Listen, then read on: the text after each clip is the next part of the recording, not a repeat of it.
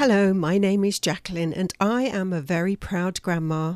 I write stories for my grandchildren, and I'm very happy to share them with you too, even the older, more mature children here.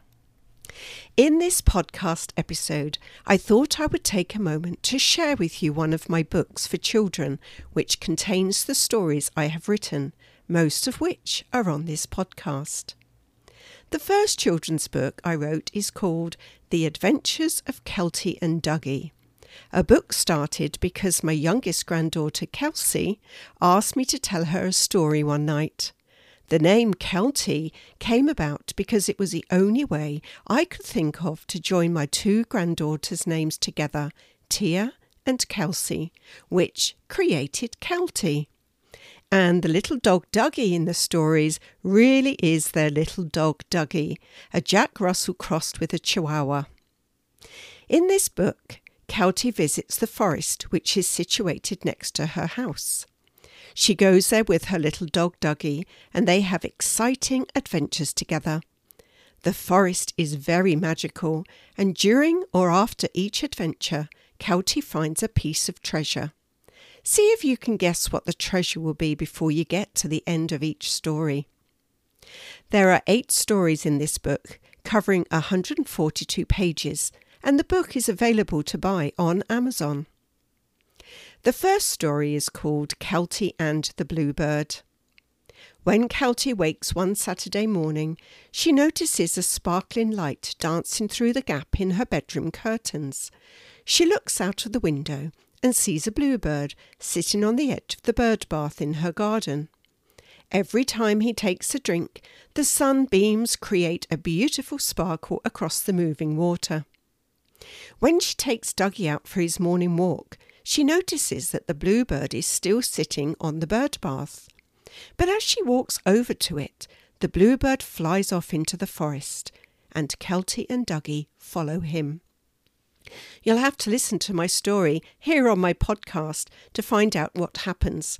And don't forget to answer my question at the end of the story.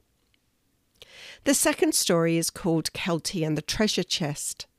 In this story, Kelti is not very pleased with herself as she had a spelling test at school and did not do very well because she didn't study enough.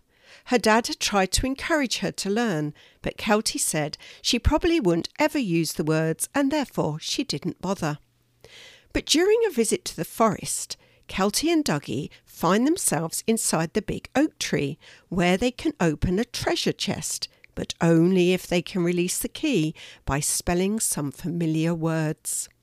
Find out what happens by listening to my story here on my podcast, and don't forget to answer my question at the end of the story. The third story is called Kelti and the Little Owl. One day, Kelti and Dougie take a picnic into the forest.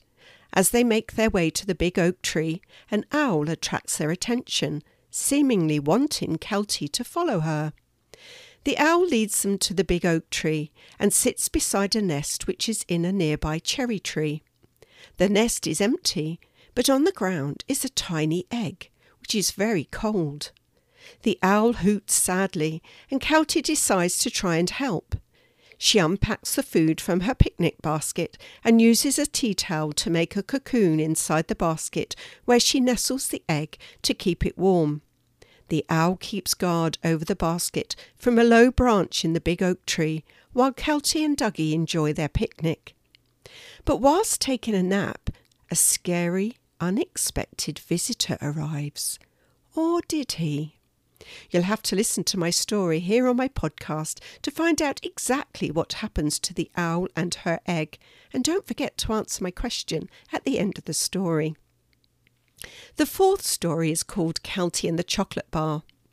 One morning, Kelti woke up feeling very miserable. She didn't know why she was feeling like this, but she knew she didn't like it. She decided to take Dougie for a walk in the forest before school, even though it was raining, which made her feel even more miserable. As she got to the big oak tree, she noticed someone sitting on a bench next to the tree. It was a lady called Doris who was very kind to Kelti and had the perfect solution to helping Kelti feel much happier. Listen to my story here on my podcast to find out Doris's special technique, which could also help you change from a miserable mood into a happy mood. And don't forget to answer my question at the end of the story. The fifth story is called Kelti and the Deer. Kelti loves animals, so when she sees an animal in distress, she wants to do something to help it. One morning, Kelti wakes to the sound of crying. Out in her garden, a mummy deer is standing over her baby, who appears to be upset. Kelti goes outside to see if she can help, but when the deer sees her, the mummy deer leads her baby into the forest. Kelti follows and notices the baby deer is limping badly. As they approach the big oak tree, Kelti sees a man standing there, and she watches from behind a tree. The man seems to know the deer and tries to comfort the baby. Kelti decides to speak to the man and she introduces herself. The man is called Stan and he is a vet. He asks Kelti to help him make the baby deer better. Listen to my story here on my podcast to find out how Kelti helps the vet and what had been causing the baby deer to be in so much pain. And also, yes, you got it, don't forget to answer my question at the end of the story. The sixth story is called Kelti and the Unicorn. This story shows that when you do something nice for someone, something nice can happen to you in return. Strolling through the forest one day with Dougie, Kelti hears a strange noise in the big oak tree and discovers a fairy trapped in a spider's web. She helps get the fairy out, and in return, the fairy gives Kelti three wishes.